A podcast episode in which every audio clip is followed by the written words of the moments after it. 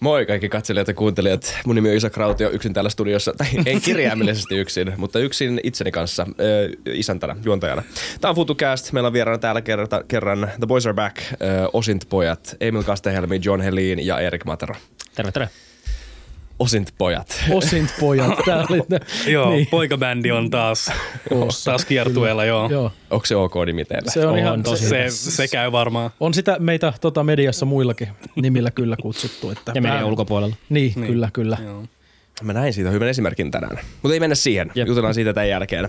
Tota, öö, moi kaikille. Mitä teille ihan ekaksi kuuluu? Öö, hyvä. Joo, joo, ihan jo hyvää tässä. Tietty sota on jatkunut kuusi kuukautta, mutta, mutta siihen nähdään ihan, ihan kohtuullista. Niin, kyllä, kyllä. Et, mutta kyllä se edelleen kiinnostaa. Et tänäänkin me oltiin Johnin kanssa tuossa Maikkarin aamu TVssä ja sitten kävi tuolla Iltalehdellä vetämässä tilannestudio, niin nyt sitten täällä. Eli kyllä tässä niinku tavallaan huomaa, että, että äh, vaikka kuukausia on kulunut, niin kiinnostus ei ole kyllä lakannut. Mm. Niin teidän keskuudessa kiinnostus ei ole lakannut varmaan. Tämähän on te, osa teidän duunia viikoittain. Mm. Mutta oletteko te huomannut, että nyt kuuden vuoden, anteeksi kuuden kuukauden kuluttua, niin kiinnostus ylipäätään on vähän laantunut. Tai ihmisten ymmärrys, käsinkosketus siihen, mitä siellä tapahtuu, on, olisi muuttunut. On se mun mielestä vähän, että tota, tota, tota, eikö tässä jossain näin jotain Twitter-statistiikkaa joku kävi kaivelemassa, että ilmeisesti Ukrainasta viitattaisiin vähemmän, että niinku se ei ole enää niin mediaseksikästä. Ja varsinkin, kun siellä ei tapahdu mitään sellaista päräyttävää, rintamat murtuu, Ukraina puskee venäläiset Kiovan pohjoispuolelta pois, vaan sellaista junnaamista, niin se ei jaksa kiinnostaa ihmisiä. Kyllä se näkee vaikka niin kuin Hesarin sivuillakin, että, että se Ukraina-uutisointi, päivittyä seuranta niin kuin laskee siellä etus, etusivulla niin kuin muiden, muiden uutisaiheiden alapuolelle, eli ei olla enää niin kuin pääuutisaiheena, vaikka, vaikka toki välillä, välillä nouseekin otsikoihin.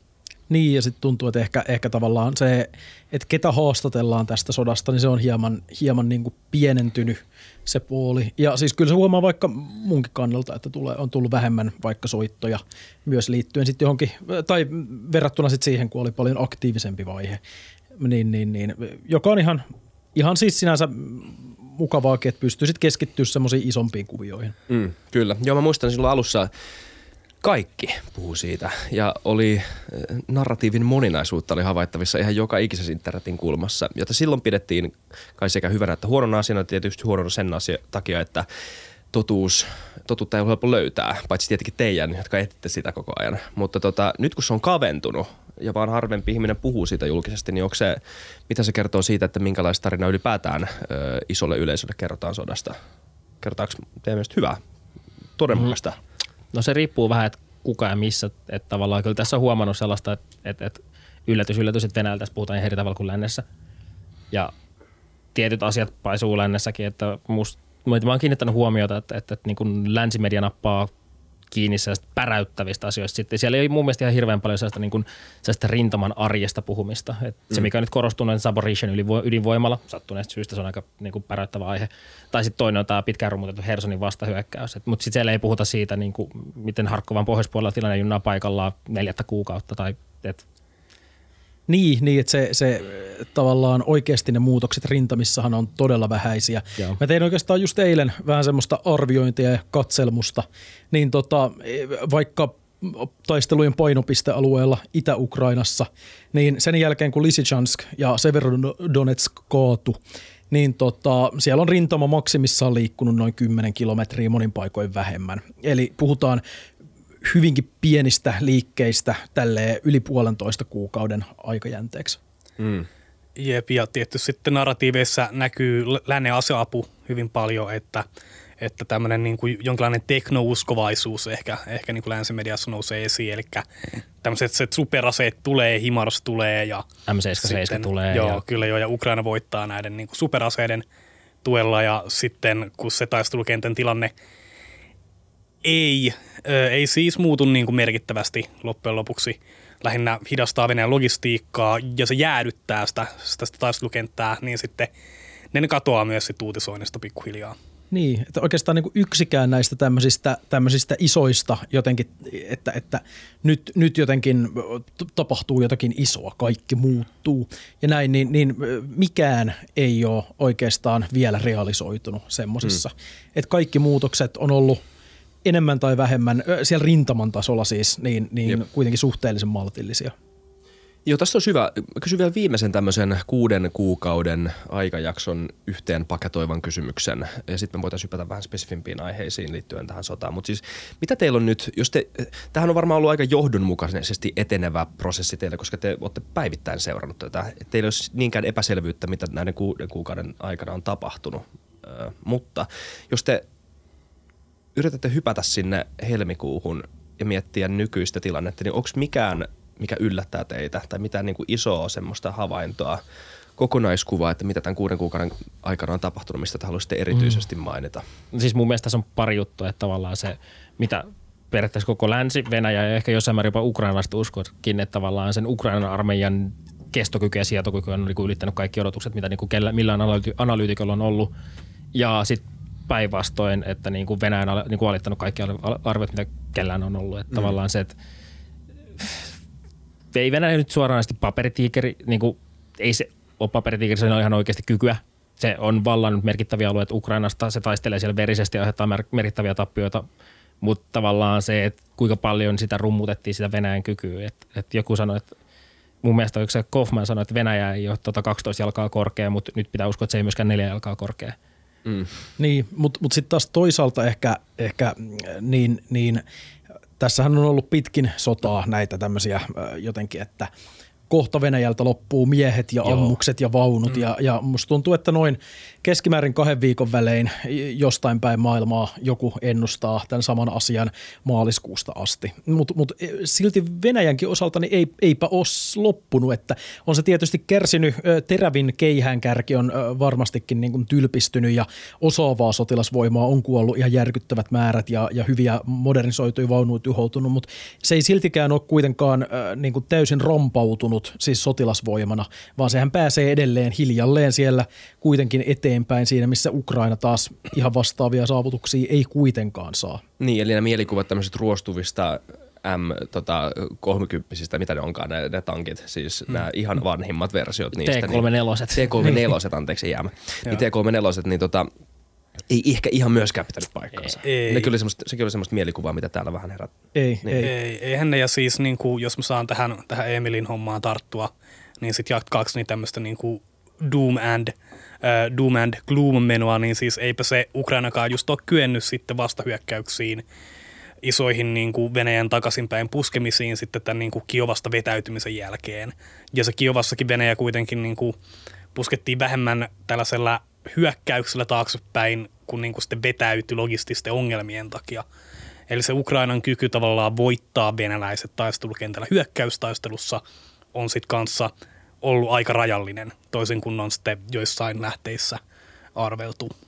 Niin, se on, se on oikeasti aika, aika yllättävää, että vaikka siis, tai no yllättävää ja yllättävää, mutta siis ottaen huomioon sen, että tietyn tyyppisen alennustilan, missä ainakin jos jollain alueella venäläiset joukot aina s- on, niin tuota, sitä olisin uskonut, että ehkä olisi nähty enemmänkin tämmöistä ukrainalaista vastahyökkäystoimintaa ainakin joillain alueilla, mutta fakta on toisaalta se, että se su- suorituskykyjen ja miehistön kouluttamisen ja kaiken tämmöisen suhteen, niin se vie tosi paljon aikaa mm. ja loppupeleissä puoli vuotta ei ole vielä niin hirveän pitkä aika, että jos ne on vasta va- vaikka pari kuukautta sitten saanut näitä joitain joidenkin järjestelmien vaunujen toimituksia, niin se, että niissä olisi oikeasti osaavia taistelijoita sitten niitä käyttämässä, niin se ei, se ei ihan tapahdu vaan muutamassa viikossa. Jep, ja sitten tässä on myös sellainen paha puoli, että sodassa ei niinku tuu tokaa kertaa mokaamisesta. Että et harjoitellessa sä saat sössiä kokeilla, mutta sodassa, jos sä lähdet vähän kokeile toimiksi tämä, niin sit ne hinnat on aika kovat ja se näkyy molemmilla osapuolilla. Niin, lyhyin inttikausi on kuusi kuukautta Suomessakin ja sekin tuntuu aika niin kuin keskitetyltä oppimisjaksolta. Tota, jaksolta. Et siinä opitaan aika tiheesti asioita. Mm, mm. Jep. Jep, ja Intissä kukaan ei ammu sua päin. Toivottavasti. Tai laita varuskuntaa paskaksi Iskanderilla. Et, Mm. Jep. Jep, jep. Et sit Ukrainallahan justiinsa asia, mistä on puhuttu vähän vähemmän länsimediassa, on se, että esimerkiksi Kiovan taisteluissa kuoli todennäköisesti enemmän ukrainalaisia kuin tämä niin Ukrainan hallinto kertoo.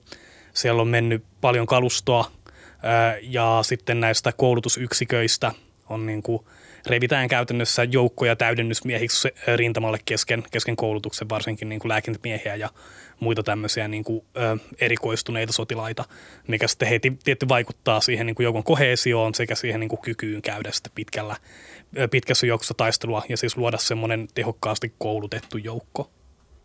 Joo.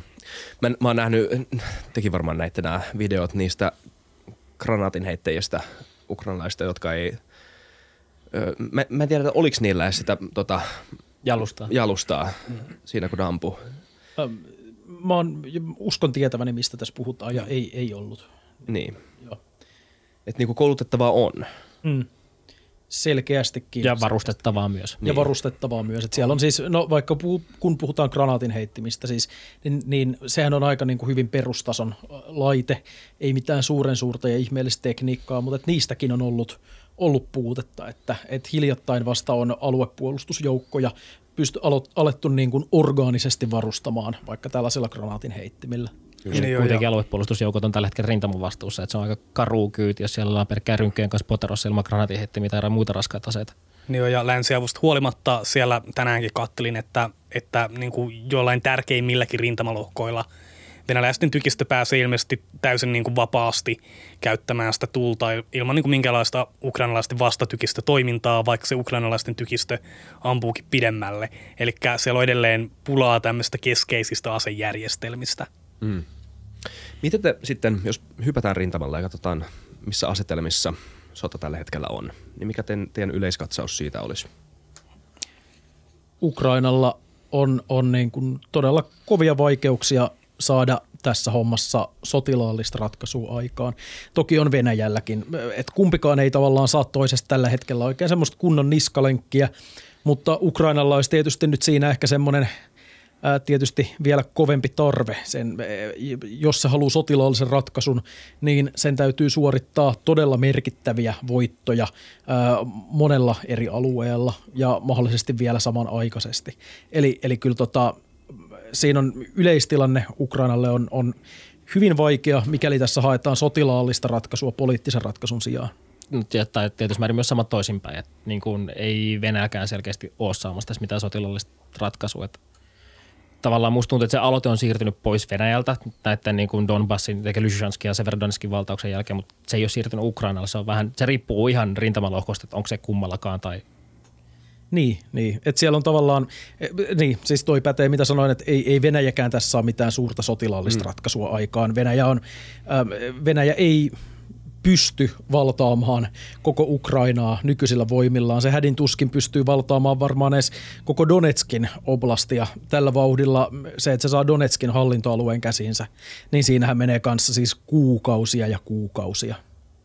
Niin virallinen tarina tällä hetkellä, mitä kuullaan Kremlistä, eli siis virallinen heittomerkeissä tarina, on, on se, että ei me koskaan, ei me haluttukaan koko maata. Me haluttiin vaan Donbass, me haluttiin vaan äh, pitää Krim ja ja muita tämmöisiä tavoitteita, niin se vaikuttaa myös siltä, että luuletteko että heidän tota, tavoite on muuttunut myös. Ymmärtääkö he sen, Joo. että he ei voi saada Ukrainaa, tai voiko se hyväksyä sitä? Joo, no siis Kreml ehkä nyt etsii itselleen uutta tavoitetta, on niin kuin se, se siis, niin kuin, mitä tässä tapahtuu. Eli siis se Ukrainan valtaaminen taikka, taikka tämmöiseksi niin kuin rajamaaksi siirtäminen epäonnistui täysin – ja, ja nyt on sitten etiskelty tätä uutta niin kuin oikeutusta sodalle. Se on ehkä löydetty tästä niin kuin kansantasavaltojen pelastamisesta ja liittämisestä Venäjään, mutta, mutta kyllä siellä edelleen etitään semmoista tapaa selviytyä voittajana jotenkin niin kuin tästä konfliktista ja, ja näyttäytyä sitten voittajana sinne, Jep. sinne kotimedialle. Ja mun mielestä kertoo tosi paljon myös siitä, että niin kuin Kremlin narratiivimuutoksesta se että et nehän puhuu hirveästi sitä niin kuin Ukrainan denatsifikoinnista ja ne onnistu enemmän tai vähemmän kaappaamaan Azovin niin kuin merkit käytännössä kokonaan ja sen jälkeen Azov ei ole esiintynyt mitenkään Venäjän mediassa. Että tavallaan se denatsifikaatio on jotenkin jäänyt kokonaan taustalle, vaikka niin kuin Azovista rummuttaa, vaikka niillä on tuhansia Azovin taistelijoita mm. vankeina. Mutta se denatsifikaatio, se, se liittyy myös Ukrainan valtiotasoon. Että Joo, kyllä, on, että siis se, sekin narratiivi on muuttunut näköjään. On. Vai? Joo. No siis kyllähän se niin kuin pyörii siellä niin kuin narratiivissa mukana. Okay mutta sitä ei vaan niin rummuteta millään tavalla samalla tavalla kuin, kuin sit aikaisemmin sodan aikana. Joo, koska siis mun mielestä jotenkin hämmentävää, että jos sä oot rykmentin päällikön, joka sä oot nimennyt natsitoimijaksi vangiksi, sen jälkeen siitä ei näy mitään tai kukaan ei kuule mm. siitä. Huom, huom, tämän, pääl- tämän kompani- rykmentin päällikön vaimo kertoo hänen olevan elossa, että niin kuin, meillä on hyvä syy olettaa, Joo. että hän on hengissä. Mutta Kreml ei käytä tätä mitenkään propagandassaan tai missään, niin se kertoo kyllä, että niin kuin nekin ei oikein tiedä, mitä ne tekee. Että niin kuin, tämän vankijoukon kanssa, mikä kertoo selkeästi, että ei niillä ole ainakaan natsinarratiiviin hirveästi rakennettavaa lisää. Niin, ja sitten sit kun Venäjähän to, to, totesi Kiovasta vetäytymisen yhteydessä, että, että on niin pakko keksiä nyt uusia tavoitteita, niin sitten se näyttää myös vähän tältä, että kun tavallaan pitää öö, säveltää tällaista sotatoimintaa lennosta. Mm. Pitää keksiä ne uudet realistiset tavoitteet, kun on, on lähetty täysin väärällä tilannekuvalla ää, sotimaan. Niin siinähän on, on sit melko, melko niinku vaikeita muutoksia ja päätöksiä edessä siinä vaiheessa. Ja jos niin jokin narratiivi väittäisi, että – että siellä se Kiovan, Kiovan ralli, mitä siellä tapahtuu, olisi jollain lailla kuuluisi johonkin suunnitelmaan, niin siis se on, se, se, se on niin, kuin niin kaukana todellisuudesta kuin olla ja voi.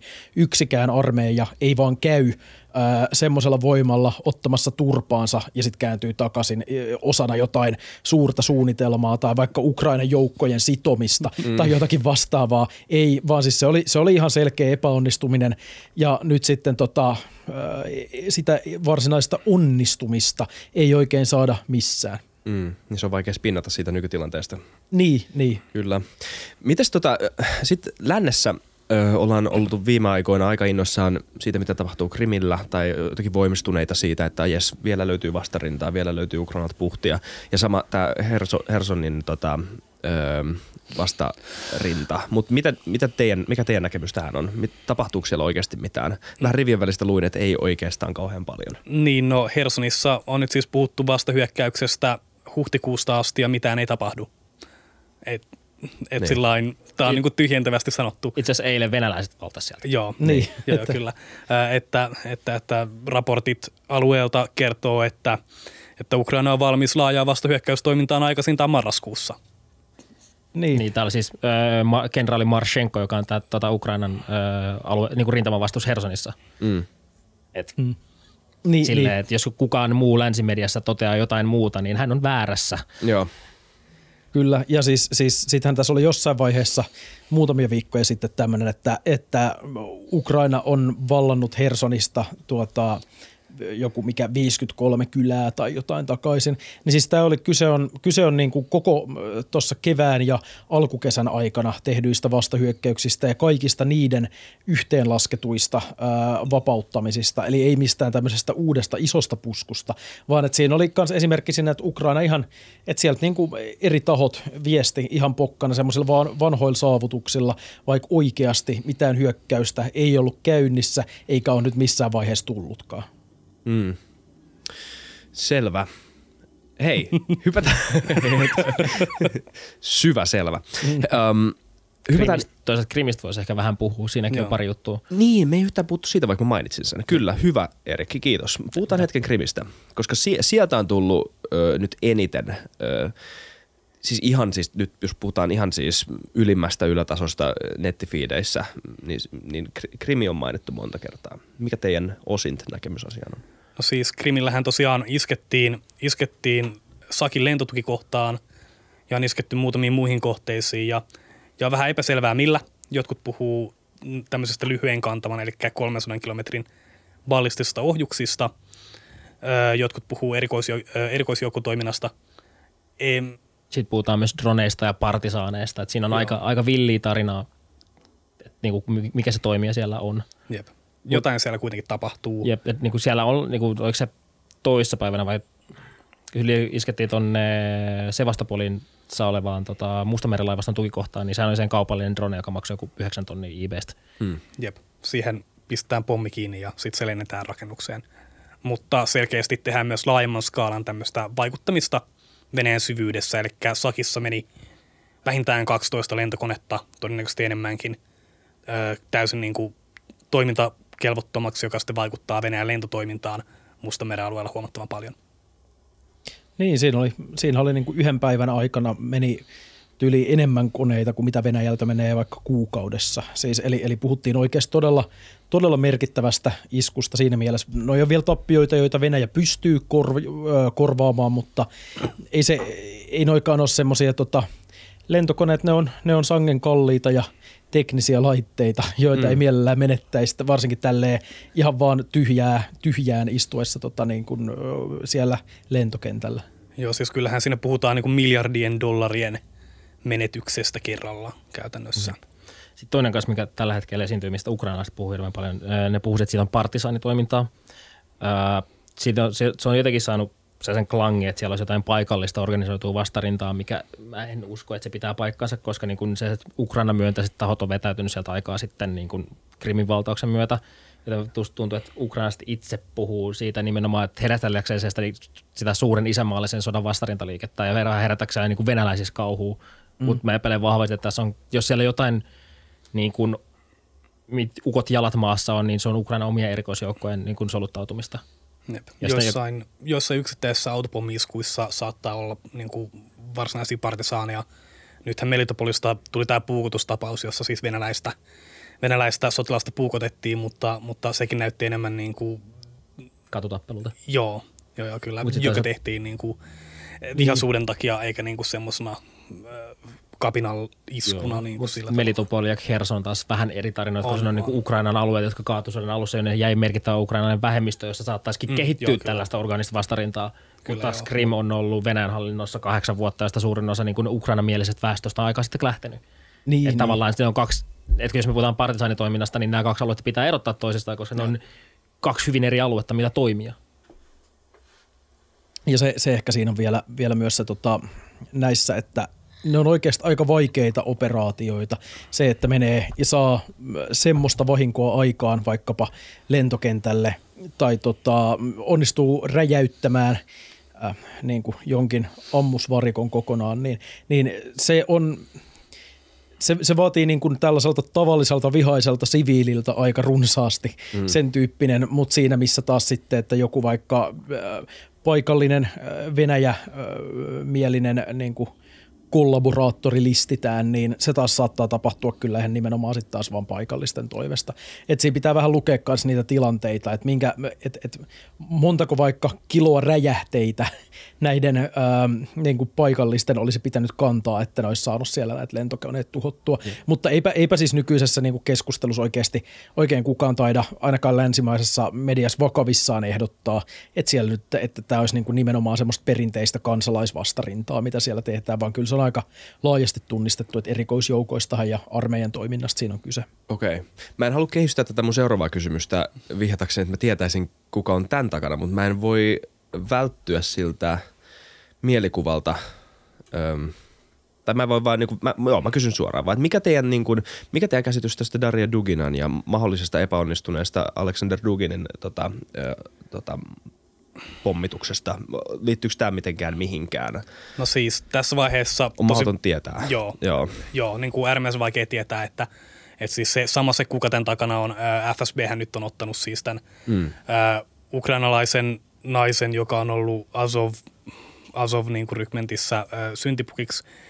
Ää, ja siis jotkut on niin kuin väittänyt, että, että se, että FSB näin niin kuin nopeasti keksii tämän syyllisen viittaisi FSB niin kuin, tämmöiseen false flag-operaatioon, mutta niin kuin sama se, kuka sen olisi tehnyt, niin nämä Venäjän tiedustelupalvelut oli siis keksinyt välittömästi tavan liittää sen osaksi sotaa ja siis niin kuin, ää, tavallaan myydä tätä sodan jatkamista kansalle. Ja siis mikäli se olisi Venäjän false flag-operaatio, niin sitten se olisi todennäköisesti tehty mieluummin niin kuin jotain siviilejä kohtaan sillain oikeasti tavallaan Venäjän kansaa kohtaan, eikä siis yksittäistä pientä niin kuin mediapersonaa siksi, koska sillä saisi enemmän tukea sitten niin kuin sodalle.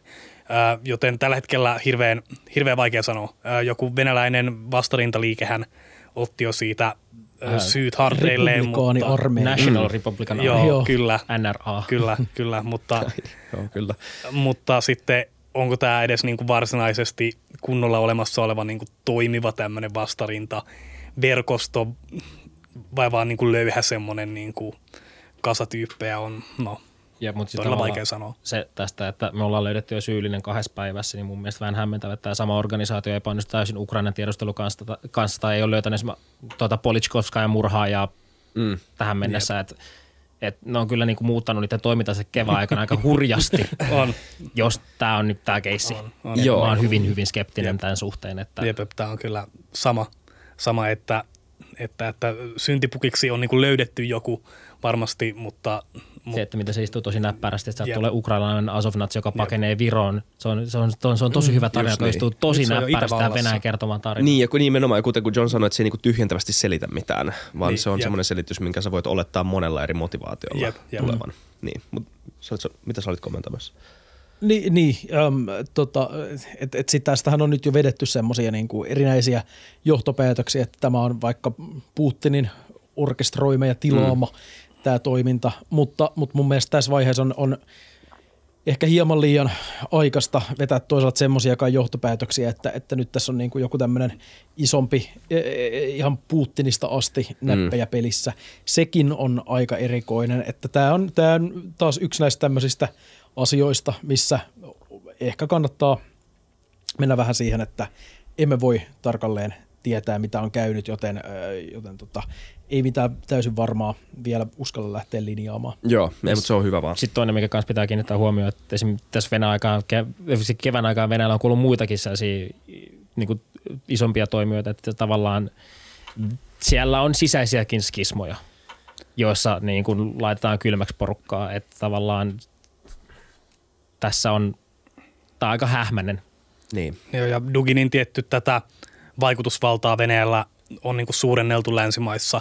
Toki Duginin itsensäkin toimesta, mutta, mutta Venäjällä tämä niin kuin Putinin aivot on ää, näiden maailman johtavien Venäjä-asiantuntijoiden mielestä niin kuin, tämä ei ole sillain todellinen asema, mikä hänellä on. Mm. Joten Niin, eh, eh, pitääkö tuo enemmän paikkansa niinku operatiivisessa mielessä siinä, että Dugin ei ole mikään neuvonantaja, mutta eikö Dugin- Duginilla kuitenkin aika iso niinku myytillinen asema tämmöisenä ideologina ollut ainakin Musta jossain tuntuu, että se vaiheessa? ideat on pöllitty. Se on vähän katkera siitä. okay. silloin käsittääkseni niin kuin, s- ä, armeijan keskuudessa saattaa olla enemmän, mm. mutta käsittääkseni suoria isoja yhteyksiä Putiniin ei ole, mutta mä en ole tämän asian asiantuntija, siksi mä heitin sen pallon äsken niin kuin, Joo. tonne tota, Niin ja harvassa maassa filosofi on noin tärkeä Jep. henkilö, Jep. sekin pitää muistaa. Ka- niinku tavallisen kansan silmissä.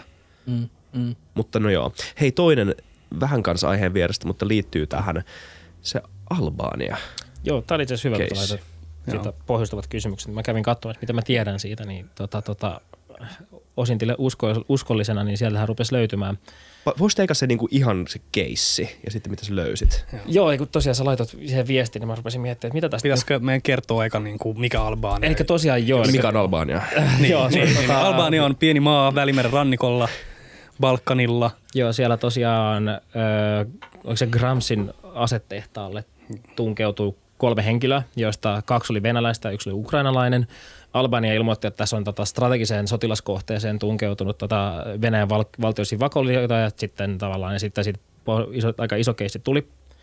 Ja siitä uutisoitiin kovaan ääneen ja sitten selkeästi vähän hiljeni. Öö, Kuulin sekä Twitterissä sanottavan, että että tämä on tarpeeksi oikeuttaakseen Albanialla arti- artikla viidennen aktivoimisen. Niin tätä, tämmöistäkin mä kuulin perustuen Joo, tähän storyin. ihan- Joten ihan- Twitter on, Go on. Twitter on Twitter. Joo, mutta se mikä tässä on sitten silleen jännittävää, että sitten kun tätä kaivo, kaivattiin vähän lisää, kun lähdin haiskelemaan tästä niin kuin somesta, mistä siinä puhutaan, mistä tässä on ilmeisesti ky- kyseisen asetehtaaseen oli tota, tsekkiläinen tai Ur- Urban Explorer-porukka vähän aikaisempana päivänä käynyt katsomassa.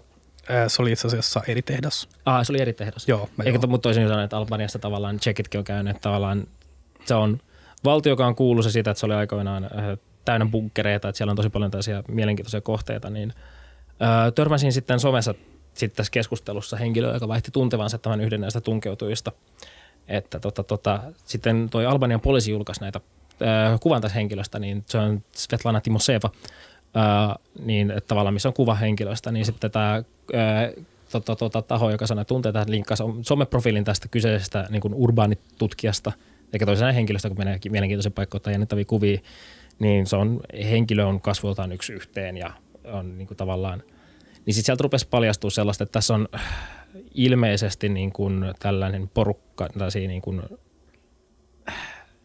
tutkija nyt on vähän väärä sana sitä nyt, urban explorer, eikä ne on niin kuin täysin hylätty. Seikkailija. Seikkailija, joo, hylättyjä paikkoja mm. seikkailijat niin kuin tavallaan, jotka oli käynyt siellä. Sitten kun sitä rupesi vähän kaivamaan esiin sitä, niin esimerkiksi Albanian tota, ää, toi puolustusministeri, joka rupesi kertomaan se tarkempaa, että sitten kun sieltä käytettiin, niin se tehdashan on heidän omienkin ilmoituksen mukaan ollut pitkään hylättynä.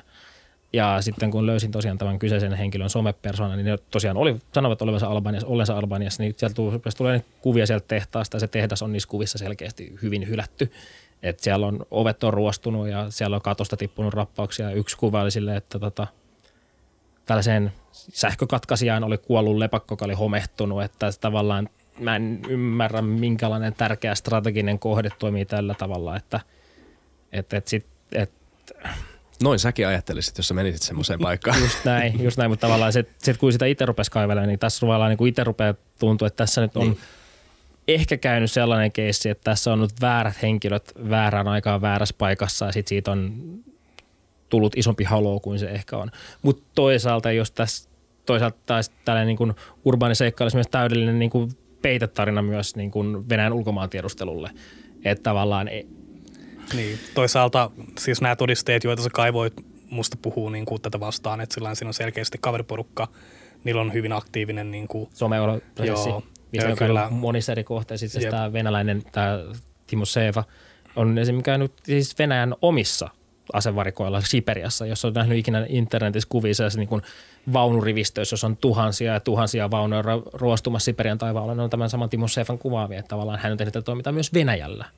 Mm. Että tavallaan se, että Joo, se ei niin kuin profiilina välttämättä puhu niin kuin FSBn tai, tai, tai niin, niin, niin, niin kuin agentista ihan, ihan niin kuin hirveän vahvasti. Ei. Ää, ja sitten just niin kuin näiden kavereidenkin sometilit löytyi ja, ja se ei se oikein vaikuta niin kuin vakoja toiminnalta, Jep. postata itsestään kuvia ympäri Venäjää ja maailmaa niin kuin tunkeutumassa hylättyihin paikkoihin. Et sillain, siinä on, äh, jos me katsotaan FSBn toimintaa muualla esimerkiksi äh, Salisburyssä, niin, äh, niin, niin, niin kuin, no taas FSB on parantanut toimintaansa, kun on paljon parempia niin kuin tämmöisiä peiterooleja keksitty, jos ne alkaa käyttää Urbex-linjoja – niin, siis turistien sijaan niin kuin tämmöisten, kävimme katsomassa katedraalia.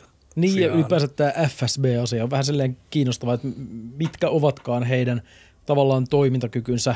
Tästä tuli just tällaisia paljastusjuttuja, että Sössi tämän Ukrainan sodan alussa tavallaan aivan täysin sen alkoi siellä tota, niin kuin herättelemään tätä tämmöistä agenttiverkostoa Ukrainassa ilman mitään koherenttia suunnitelmaa sen käytöstä tai lopputuloksista – ja tämmöisistä, että et, et, se tota, siellä Venäjällä kyllä osataan sössiä myös tämmöiset niin, kuin, niin, niin pahasti, että, että en tiedä, se olisi jotenkin vaikea nähdä, että just tämä kyseinen henkilö olisi agentti, mutta toisaalta en mä, siis, ei sit voi olla täysin varma, täysin mutta todennäköisyydet on niin kuin hyvin, niin, niin. Mutta pitää myös muistaa myös, että ää, niin kuin Balkanilla tai Euroopassa niin kuin venäläiset toimet on tunkeutunut asevarikoille. että niin kuin Albaniassa mm. on se aikaisempi keissi, missä tavallaan muistaakseni tunkeuduttiin ihan oikeasti niin kuin sotilaskohteeseen – ja, ja sitten on Bulgaria, räjäytettiin, joo, kyllä. Bulgarissa myös. Kyllä joo, mutta sitten... Tavallaan siellä on tätä toimintaa, että siellä on, saat, siellä on vähän niin kuin hermot ollut herkkänä. Joo, joo, joo varmasti niin kuin Albanian puolelta hermot herkässä, mutta, mutta niin kuin, jos mä olisin GRUn agentti, niin sitten en mä välttämättä vetäisi niin kuin huomiota itteeni tunkeutumalla hylättyihin tehtaisiin ja postaamalla sitä someen. Mitäs tämä väite? Radio Free Europe. Öö, molemmat, tota, no mä luen tämän englanniksi, onko se ok teille? Se on. The officers who were guarding the plant reacted immediately, but during the efforts to stop the three foreign nationals, two of our soldiers were injured. Joo, tästä on siis By one of the atta- se oli pippurisumuta. Siis OC tai tota, tota, Okei, okay, koska tässä lukee paralyzing spray. Joo, siis tässä on, itse, tässä on tosiaan, että kyseessä oli okay. joko OC tai kyynelkaasu, koska siis Albanian puolustusministeriön Facebook sitten julkaisi näistä kavereista kuvia, missä kätellään silmät kirkkaana silleen, että, että nämä on siis ne samat tyypit, jotka makaa sairaansängyn laput silmillä. Että niin kun, just, okei. Okay. Ja tässä pitää tosiaan myöskin tietää, että OC-sumutteessa on lamauttaa vaikutus riippuen henkilöstä, mm. että se toimii kuitenkin motoriikka, ylemmät hengitystiet, silmät, limakalvot ja mikä se olikaan se I? Iho. Eikä tavallaan, jos, hmm. jos saa kunnon altistuksen, niin siinä voi motoriikka pettää, että tavallaan sitten siinä on vedetty vähän vielä suoriksi. Joo. Jep, se, se kuulostaa paremmalta käyttää termiä lamauttava sumute tai tota, niin kuin kemikaali, kun niin kuin saivat pippurisumut testanaamalle. Niin. Ja kyllä, mutta kuulostaa aika herkulliselta. Joo, Jep, kyllä, kyllä, jep. mutta OChan lamauttaa kyllä. Jep, et jep, niinku, jep, jep, mut tietenkin, niin, mutta se on niin kuin, kun miten se on freimaa. kyllä just tämä, että siinä on ehkä Albania halunnut uutisoida isommin asiasta kuin Just. se sitten ehkä loppujen lopuksi. Eli vähän on tullut ehkä sa- saattanut tulla jotain käsikähmää. Siis Siinä on, niinku on, on, tullut on. käsi joo, varmaan joo, just. joo, selkeästi. On, selkeästi. että hän on päässyt kuitenkin silleen sumutusetäisyydelle Just, just. tietyllä tapaa, että, että niin kuin, mutta, mutta, mutta siis ei, ei, selkeästi ei mitään suuren suurta draamaa ja, ja se voi hyvin vaan liittyä siihen, tämä, tämä tota noin, niin, ää, mitä nyt on, että on ollut näitä sumuja, että siellä on vaikka haluttu, yritetty päästä nopeasti pois, kun on kuitenkin tiedetty, olen itsekin harrastanut urban exploraamista joskus, ja siinä voi olla sykkeet korkealla ja välillä saattaa niin kuin huomata olevansa paikoissa, joissa ei välttämättä mm. niin kuin kannattaisi olla. Olen harrastanut tätä niin va- va- teininä, en ole viime vuosina tunkeutunut mihinkään väärin paikkoihin, ei hätää. Hmm. Tota noin, niin. Jep, mutta semmoinen niinku puolelaittomuus tai sen lai- laillisuuden rajapinnalla liikkuminen kuuluu vähän siihen hommaan, että mennään Joo. vähän Niin, sellaisiin tämmöisiä paikkoihin ja yritetään olla. hylättelemästä Just joo, niin. joo. Jep, ja sit tässäkin on myös se, että jos nämä henkilöt on toiminut Venäjällä, esimerkiksi näitä, ase, esimerkiksi näitä Venäjän mistä niin kuin panssarivaunuista pöllitään radiot ja kaikki muukin tärkeä, niin sieltä ne jotka, ihmiset, jotka tunkeutuu niihin paikkoihin, niin ei välttämättä ole niin kuin sellaisia kaidella tiellä kulkijoita, että tavallaan siellä mun on helppo uskoa, että siellä kulttuurissa on itsepuolustusvälineet mukana, koska siellä voi törmätä kehen tahansa minkälaisessa tilanteessa takana, jos on Jumalan selän takana. Mm. Et jos sellaisessa kulttuurissa tulee, niin Jep, ja mm. eipä se Balkankaan nyt niin kuin Euroopan turvallisinta aluetta ole, että Niin, siinä voi olla myös ihan oman, oman niin kuin yleisen turvallisuuden, ja sitten voi olla vähän epäselvää, jos se ei löydy ihan yhteistä kieltä. Ja tässä on tavallaan niin paljon semmoisia muuttujia, että miten tässä nyt on voinut vähän tulla tämmöistä käsikähmää, että siitä tavallaan ei kannata niin kuin, äh, mitään hirvittävän dramaattisia johtopäätöksiä vielä vetää, kun ei tiedetä, mitä on käynyt. Nyt mä, musta mä toistan jokaisen asian, että kun ei ole ihan varmuutta, niin ei nyt oteta täyttä kantaa, mutta, mutta siis et, et, et, et, se on kuitenkin pikkasen parempi usein vähän kattella ja, ja niin kuin ottaa rauhassa ennen kuin sit syöksyy niihin päätöksiin. Jep. Allekirjoitetaan täysin. Futukästä allekirjoittaa. Sitten kysyn, mä kysyn teiltä tähän poliittisen kysymyksen liittyen itse Suomeen. Puhutaan näistä viisumikielloista, vähän niihin liittyvästä keskustelusta, jos te haluatte mennä tähän aiheeseen. Mennään Mä näen molemman, molemmat puolet siitä. Mä pystyn varmaan argumentoimaan molempien kantojen puolesta, mutta mun näkemys on se, että Suomessa on ollut vähän liian helppoa viime aikoina sanoa, että joo, joo, joo, täyskielto vaan suoraan. Mm. Et si- siinä niinku pohjavire on ollut niinku välillä aika Venäjä vihamielinen tavalla, joka ei mun mielestä näytä hyvältä. Vaikka mä ymmärrän molemmat, siis pro- ja antikannat. Mikä teidän näkemys tähän keskusteluun on? No siis mä oon itse, itse kyllä niin kuin pro-viisumikieltokannalla, koska tässä on, mikä mun mielestä on se juttu, että Venäjä käy aggressiivista hyökkäyssotaa Euroopasta, jonka seurauksena tuhansia on kuollut, kymmeniä tuhansia haavoittunut, miljoonat joutunut lähteä evakkoon. Ei Euroopan pääsy pidä olla Venäjän keskiluokalla joku ihmisoikeus samaan aikaan, kun ne leikkoo itse törkeästi ihmisoikeuksia. Kyllä. Et siinä on ihan se arvokysymys. Ja sitten toinen, mikä on toinen juttu, on se, että et niillä viisumilla ei ole myöskään tullut ole turisteiksi myöskään Suomeen. Mm. Jos meillä löytyy Suomesta niin kuin keissejä, joista puhutaan mediassa, Airisto Helmi, jossa on hyvin, hyvin epämääräinen se tarkoitusperä. Ja näitä muitakin on. Ja sitten mun tekisi mieli väittää, että tuolla PVllä ollaan tietoisia siitä, että siellä on varmaan muitakin tapauksia, missä puolustusvoimien toimintaa on varmasti vakoiltu. Siinä pitää, täytyy, täytyy olla naivia sinisilmäinen, jos uskoo jotain muuta. Niin ja kyllähän esimerkiksi vaikka mm, sitä on huomattu, että, että, että Ukrainassa on ollut näitä tavallaan Venäjän sinne asettamia toimijoita ja tämmöisiä, niin, niin tässä tilanteessa eh, kyllä siinä on, siinä on tiettyjä turvallisuusriskejä päästää sille lavealla skaalalla Jep. venäläisiä sisään. Toisaalta sitten, että mikä, mikä on se, kun rajahan ei kuitenkaan sille tulla missään vaiheessa tukkimaan siten, että yksikään venäläinen ei pääse tänne, niin se on sitten tota, hieman vaikea sitten sanoa, että mikähän on se semmoinen äh, tavallaan niin kuin sopiva määrä jotenkin tai, tai se seulonnan taso, millä Niin. niin. päästään jengiä sisään. Mutta tota, kyllä mäkin niin kuin on, on ehkä, ehkä sitten melko kriittinen, mutta sitten toisaalta taas jos sieltä tulisi ihmisiä, jotka olisi valmiit kuluttamaan rahansa Suomessa, niin, niin tavallaan venäläinen turismi nyt ei ainakaan suoranaisesti lisää Putinin sotakassaa, toisin kuin sitten vaikka se, että suomalainen käy, käy tankkaamassa Venäjällä, mikä on suoraan sitten taas siihen ukrainalaisten niskaan satavien granaattien kustannuksiin osallistumista. Kyllä. Sä jat- joo, ei ole tyhjentä ei mulla ole mitään kovin niin kuin tyhjentävää mielipidettä, että Niin. ää, ainakaan niin kuin näistä, näistä eriävää, miten ö, mitenkään niin kuin erityisesti, eli, eli niin kuin humanitaariset viisumit tietty on niin kuin erikseen ja, ja siis turvapaikkaa pystyy hakemaan erikseen, jos on vaikka Putinin hallinnon vastustaja ja pelkää henkensä puolesta. Mm-hmm. Ää, toki miten hyvin semmoisia viisumeita saa on niin kuin sit se toinen kysymys, mutta, mutta varsinkin turistiviisumeihin niin, niin, niin emme nyt näe mitään, mitään niin kuin erityistä syytä, minkä takia niitä, niitä pitäisi jakaa sillain, sillain massiivisesti. Me ollaan nyt tylsän samaa mieltä kaikki. Niin, niin.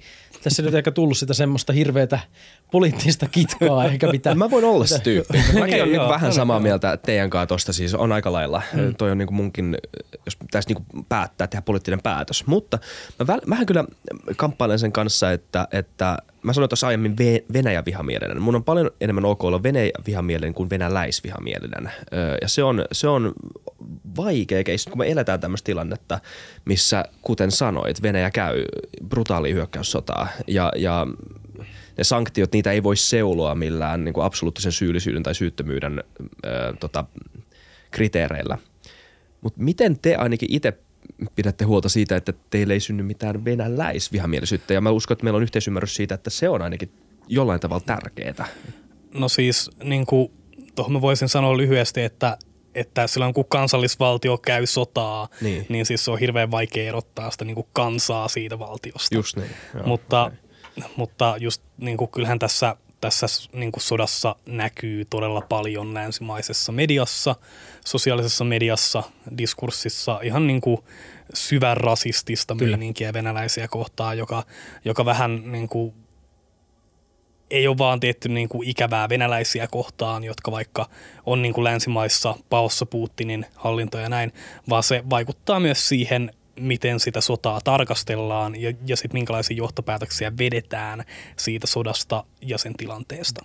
Niin, mä oon eniten huolissani mä oon niistä ihmisistä, jotka on täällä Suomessa ja, ja ei esimerkiksi kannata sotaa, on, että on vaikka Suomen kansalaisuus myös ja näin ja, ja sitten he kohtaa tämmöistä tämmöistä niin kuin vihamielisyyttä etnisyytensä takia. Ja sitten on myös niitä tilanteita, joissa ne tyypit on ollut ukrainalaisia, siis koska se, se saattaa suomalaisen korvaan kuulostaa samalta, niissä kielissä on paljon samoja, ää, osa ukrainalaisista puhuu venäjää, niin sit jos niitä ihmisiä on tullut tänne, niin, niin tota, et, et se, se on myös tavallaan, että siitä tulee tämmöisiä täysin niin kuin absurdeja virheitä sit ihmisillä, kun ne ei viitti miettiä sitä tavallaan yhtään enempää, että et mihin tä- näitä tavallaan, mitkä ovat tämän vihan implikaatiot. Mm. Jep. Ja sitten tavallaan se, mikä tässä, kun sodasta tulvii materiaaliin, niin se, mikä huomaa, että on tavallaan molemmilla osapuolilla siitä on tullut vähän sellaista niin kuin kuoleman karnevalisointia. Että tavallaan, mikä sitten taas turruttaa ja vie mun mielestä vähän väärään suuntaan siitä sodasta ja, sit sen sodasta, ja tavallaan miten siitä sodasta pitäisi viestiä ja puhua.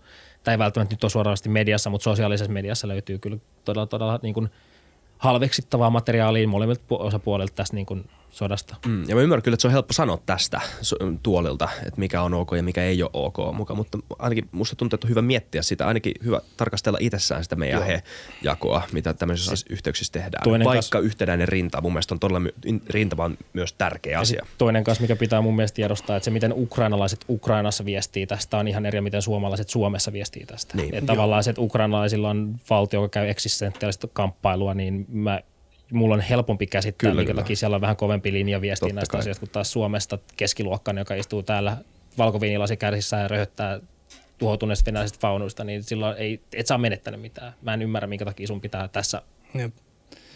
Jep, se on niin kuin jotenkin absurdia, että, että, että niin kuin, okei, no Suomessa me ollaan vielä niin kuin Venäjän rajalla, se, se, se koskettaa meitä suoraan, mutta siis jos sä istut niin kuin jossain Wisconsinissa, Jenkeissä, koko maailman päässä Venäjästä, niin sit, sit, sit tämmöinen niin kuin palakaa, örkit palakaa tyyppinen kommentointi tuntuu vähän niin kuin makaberilta. Mm. Niin, mutta to, toisaalta siis täytyy kyllä sanoa, että ei ne venäläiset sitä niin kuin itse asiaansa Ei, yleensä ei, paranna. ei, siis ei. se, että Mm. siellä tulee, Joo. tulee niin kuin vaikka tilanne, jossa, jossa joku tota, vaikka sotilas kastroi ukrainalaisen niin.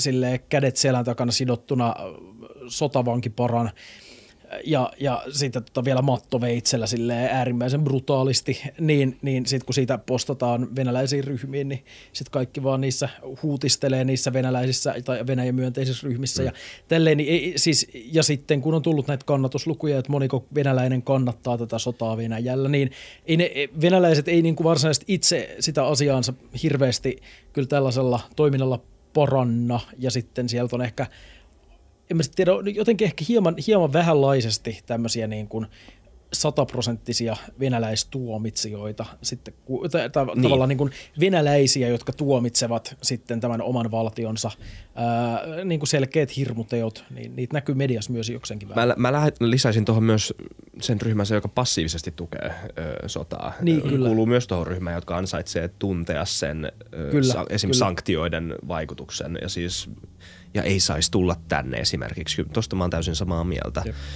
Mutta Mut sitten toisaalta tavallaan tämä Venäjän sodan tukeminenkin on vähän, siitäkin ollut tosi paljon niin puhetta tavallaan, mitä nämä tuota, tuota, kyselytutkimuskin on käyty läpi. Mä oon nähnyt muutamakin sellaisia videoita, mistä tavallaan Venäjä kysytään kadulla, että hei, kannattaako hän tätä sotaa ja vasta. Sieltä tulee tosi paljon, että joo, kyllä hän kannattaa, mutta sitten kun tavallaan on, että okei, hei, haluatko laittaa nimestä tähän mobilisaatiolistaan, niin ei. Et, niin kuin, mä oon heittänyt siitä vähän sellaista, että niin kuin Venäjällä kannattaa sotaa sellaisella tavalla, että on valmiit laittaa naapurin pojan sinne. Mm. Ja tavallaan se kuuluu siellä kanssa ehkä vähän sellaiseen, että ei Venäjällä ole tilaa puhua siitä juuri muulla tavalla.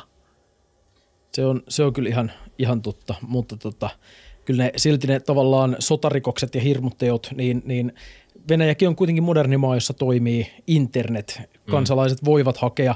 Ne ei ole vaan jonkun niin kuin, äh, joka päivä ilmestyvän Pravdan äh, niin kuin, tällaisia vankeja, vaan siis ne, ne on kuitenkin ihan samanlaisia ihmisiä kuin me, joilla on lähes samat mahdollisuudet hankkia tietoa verkosta ja tällä ja. lailla, niin mä en myöskään niin haluaisi ehkä infantilisoida liikaa sitä heidän tavallaan kykyä hahmottaa tätä tilannetta. Siellä on varmasti myös paljon sitä, että et, ei, ei niinkään, että ei ole kykyä hahmottaa ja vaan halua hahmottaa ja sitten oikeasti tuomita niitä omia tekemisiä. Se oikeasti ongelma ratkeaa mun mielestä siinä vaiheessa venäläisten osalta, kun keskimääräinen venäläinen häpeää Putinia ja venäläistä sotilasta samalla tavalla kuin keskimääräinen saksalainen häpeää Hitleriä ja keskimääräistä SS-miestä.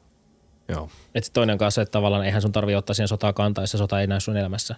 Sun on niin. helppo kannattaa asiaa, joka ei kostaudu sulle. Hyvää pohdintaa suun toiseen. Kiitos. Hyvät kysy. tota, öm, miten, miten, tota, miltä syksy näyttää teidän mielestä? Sotasyksy. Sotasyksy.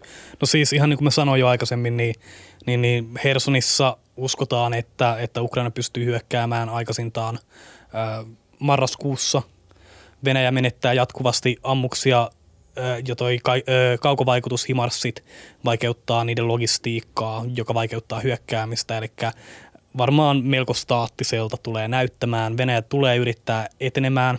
Se on nyt tässä, tässä muutamien viime päivien aikana aloittanut semmoisen hyökkäyksen lähestulkoon kaikilla rintamilla, jossa se pyrkii, pyrkii eteenpäin mutta puhutaan tosiaan niin kuin tosi maltillisesta etenemisestä.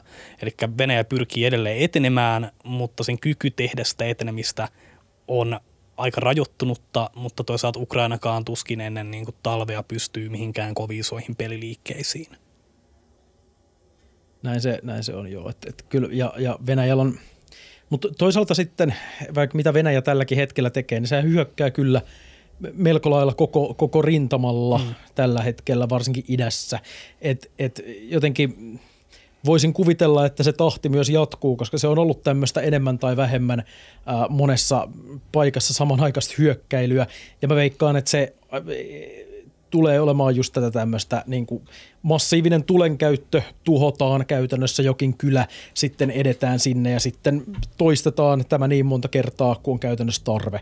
Se on todella hidasta, siinä ei niin kuin koko syksyn aikanakaan tulla varmaan kovin montaa kymmentä kilometriä etenemään, mutta tullaan silti etenemään. Jep. Sitten toinen mikä kanssa on, että nämä joukot, jotka hyökkää, nämä ei ole hirveän isoja.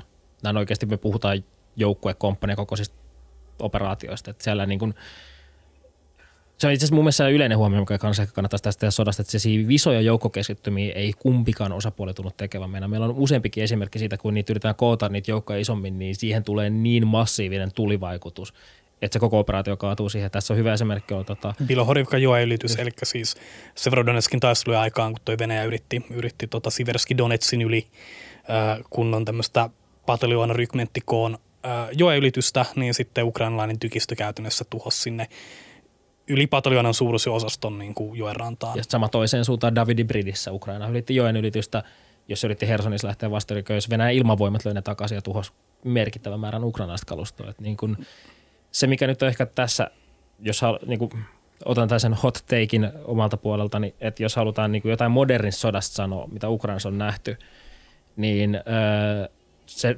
dronet on muuttanut sitä tilannetta, sitä, sitä tietoa on aivan järkyttävästi – mikä johtaa sitten siihen, että tällaiset isommat joukkokeskittymät näkyy tosi nopeasti ja pitkän ja tykistön avulla siihen pystytään vaikuttamaan todella nopeasti. Eli sitten tavallaan se hyökkäyskyky heikkenee, koska sä et pysty enää yllättämään sitä vastustaa samalla tavalla. Et se tarkoittaa sitä, että niinku se on enemmän, se on pienempiä ja pienempiä joukkojen erikoistuneempaa toimintaa.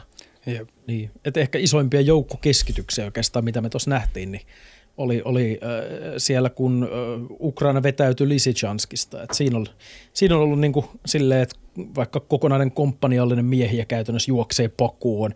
Ei puhuta, ei puhuta nyt siis niin kuin siitä, että irtautuu hyvässä järjestyksessä, vaan silleen, että siellä vetelee siviiliautot siitä ohi, ohi niin kuin täynnä sotilaita ja loput ne, jotka ei mahu autoihin, juoksee pois. Et, tai et niin juoksee on... pikamarssiin niin, niin, niin, epämääräisenä laumana, että kukaan ei oikein tunnu johtamisen toimintaan välittäin mitenkään kunnossa. Että. Ne on ollut hyvin hämmentäviä videoita sitten lopulta, kyllä. On. Että. Mitä toi oli hyvä, kysyn teet muutakin, mitä niin modernin sodankäynnin oppitunteja tai tota, oppeja tai äh, niin, no siis, lessons te olette saaneet tästä? No, no, no niin kuin halusin sanoa tuohon noin, että tavallaan tämä on tietty siitä, siitä jännittävä sota, että sillä kummallakaan ei ole oikeastaan ilmaherruutta. Tämä on niin kuin hyvinkin tasavahvat osapuolet tällä hetkellä. Mikä on yllättävää. Tästä kentällä kummaltakin puuttuu ilmaherruus, kumpikaan ei voi ilmatorjunnallaan estää vastustajan dronejen sekä niin kuin ilmavoimien toimintaa täysin, mikä sitten vaikeuttaa niin kuin, vaikeuttaa justiinsa näitä tavallaan joukkokeskittymiä, että tavallaan jos sitten olisi semmoinen toimiva ilmatorjunta, jos olisi kyky ottaa se ilmatila haltuun, niin me, me, me, me saatettaisiin nähdä paljon niin kuin paremmin näitä, näitä niin kuin hyökkäyksiä ja keskittymiä mutta siksi, koska kumpikin osapuoli on niin kuin kärsinyt tappioita, kumpikin osapuoli tavallaan, no, no Venäjän kyky on niin kuin, kun rapautunut, kun taas Ukrainan kyky niin kuin kasvaa pikkuhiljaa paremmaksi, niin siis me ollaan tilanteessa, jossa, jossa ollaan semmoisessa välitilassa. Jep. Sitten toinen kanssa, mikä mun mielestä, minkä tämä sota on vahvistanut, minkä no, on mun mielestä ollut sodankäynnin todellisuus pitkään, mutta mikä on hyvä, hyvä käydä aina silloin tällöin todentamassa, että tykistö on edelleenkin todellakin taistelukentien mm. kuningas. Se, se kyky tavallaan luoda tavallaan painopistealueelle merkittävä tulivaikutus ei muuttunut moneen sataan vuoteen. Sitten mm. se vaan vahvistuu, että nyt kun sille tavallaan tuodaan kyky, niin kuin lisää kykyjä, että olkoon sitten se venäläistä massamaista tulenkäyttöä, tai sitten ukrainalaisten niin droneille johdetta pistemaaleihin ammuttua tulta. Se on edelleenkin, se mm. kontrolloi taistelukenttää ihan, mm. varsinkin ukrainalaisessa maastossa, jossa on hirveän tasasta ja ei pääse minnekään su, niin kuin katseelta piiloon. Mm. Niin, niin toi on oikeastaan tässä voikin tehdä semmoisen vertauksen, tietysti ehkä, ehkä vähän kliseinen, mutta, mutta toisaalta kertoo jotain siitä taistelukentästä. Niin, niin jos verrataan jotain kuvia vaikka ensimmäisen maailmansodan näistä tämmöisistä tykistön runtelemista taistelukentistä ja sitten verrataan joihinkin niille alueille, missä on, on taisteltu viikkoja joidenkin pienempien kylien alueella, niin se on oikeasti hämmästyttävän saman näköistä sit se hmm. maasto loppupeleissä, kun, kun siellä on molemmat osapuolet kylvännyt nyt monen viikon ajan sit tykkitulta sillä alueelle. Tai sitten toinen vaihtoehto on niin kuin mun mielestä hyviä esimerkkejä niin kuin talvisodan torjuntataisteluista Taipalais, miltä se näytti. Mm. Tai sitten jatkosodassa, kun tehtiin Talihadan torjuntataistelu, kun sinne käytettiin kasmassamaisesti tulta mm. molemmilla osapuolilla. Siellä on niin. hyvin samanlaista. Mä muistan, katseltiin jotain metsää. Google Maps näkyy, että tässä on metsä. Katsottiin satelliittikuvaa, tässä ei enää ole metsää. Niin, toi oikeastaan tuli tästä modernista sodankäynnistä mieleen, että, että, että siis kyllä oikeasti se, jos, jos siis tämän, jos hypoteettisesti, jos Venäjä olisi tätä samaa temppua yrittänyt Suomessa, niin, niin mitä se varsinkin aluksi toisti tuolla, niin siis se olisi ollut vielä pahempi katastrofi Venäjälle, mitä se on ö, ollut Ukrainalle, koska se on, Suomessa olisi vielä ö, paremmin se, että et maastolla on edelleenkin erittäin valtava merkitys ja ei se venäläinen, niin, niin sen täytyy nojata niihin tiettyihin teihin myös, että et, mutta sitten sit ehkä, ehkä yksi semmoinen, että jos irrottaudutaan niin kuin tästä tämmöisestä maastosta ja perinteisestä tykistöstä ja vaunuista, niin se mikä on uutta nyt sitten tällä taistelukentällä, niin on, on ehkä tämä laajamittainen dronejen käyttö ja myös ihan tämmöisten kuluttajatason dronejen käyttö. Mm. Ja se, että miten niistä Niin tiputellaan. Verkkokauppa.com dronet Niin, Joo, kyllä. Niin, siis kyllä, kyllä. Ja sitten se, että niistä tiputellaan niin kuin semmoisia vaikka, siis on ihan hirveä määrä videoita, kun niistä tiputellaan semmoisia pieniä pommeja, että et siellä on täysin venäläissotilaat, että et ne ei välttämättä niinku taju ollenkaan, ne ihan on täysin rauhallisesti niinku teknisesti ottaen paikassa, missä pitäisi olla turvassa. Ja sitten sieltä tulee joku ukrainalainen drone ja tiputtaa niinku jonkun tasoa yhden käsikranaatin sinne.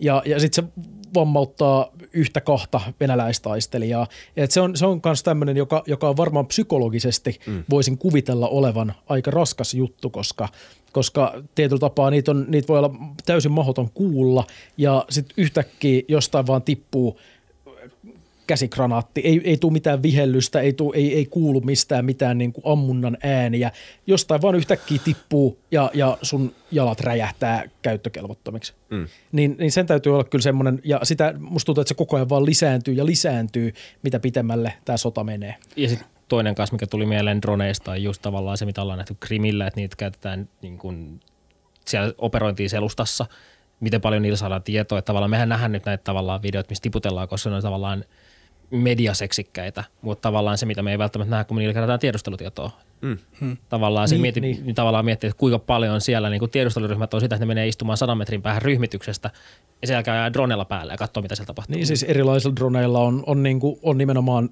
tämmöisillä pienellä kaupallisilla tämmöistä niinku tihutyötasosta, mutta sitten on, on myös tota, vaikka Bayraktareilla ja maalitusta ja sitten on kaiken näköisiä eri, eri droneja, joilla just, just niinku kerätään, kerätään sitä tilannetietoa, tiedustellaan ja, ja on todella valtavasti. Sitten mä oon myös nähnyt, että on myös tätä, että tiputetaan vaikka tämmöisiä pieniä apupakkauksia, niin kuin vaikka lääkintätarvikkeita saatetaan viedä tämmöisiä pieniä määriä sitten jonnekin etulinjan joukoille näillä. Et, et siinä on oikeasti, se on, se on kyllä semmoinen, joka olisi ollut vaikka kymmenen vuotta sitten jotenkin vaikea kuvitella, että tämä moderni taistelukenttä on näin, että et siellä on tämmöisiä, nämä pikkukopterit pörrää Jep. tietyllä tapaa. vaan kuumottaa sitä, että sitten jos niitä automatisoidaan, niin se ketään robotiikkaa, että minkälaisia hirviölaitteita niitä saadaan sitten. Niin, niin. Mä haluaisin tarttua tuohon tohon, tohon Eerikin tota, tykistökommenttiin vielä sen verran kuitenkin, että et siis se niin kuin kaikesta tästä niin kuin uudesta huolimatta just nämä aika perinteiset sodankäynnin lainalaisuudet edelleen pätee, samat mitä ne on niin kuin koko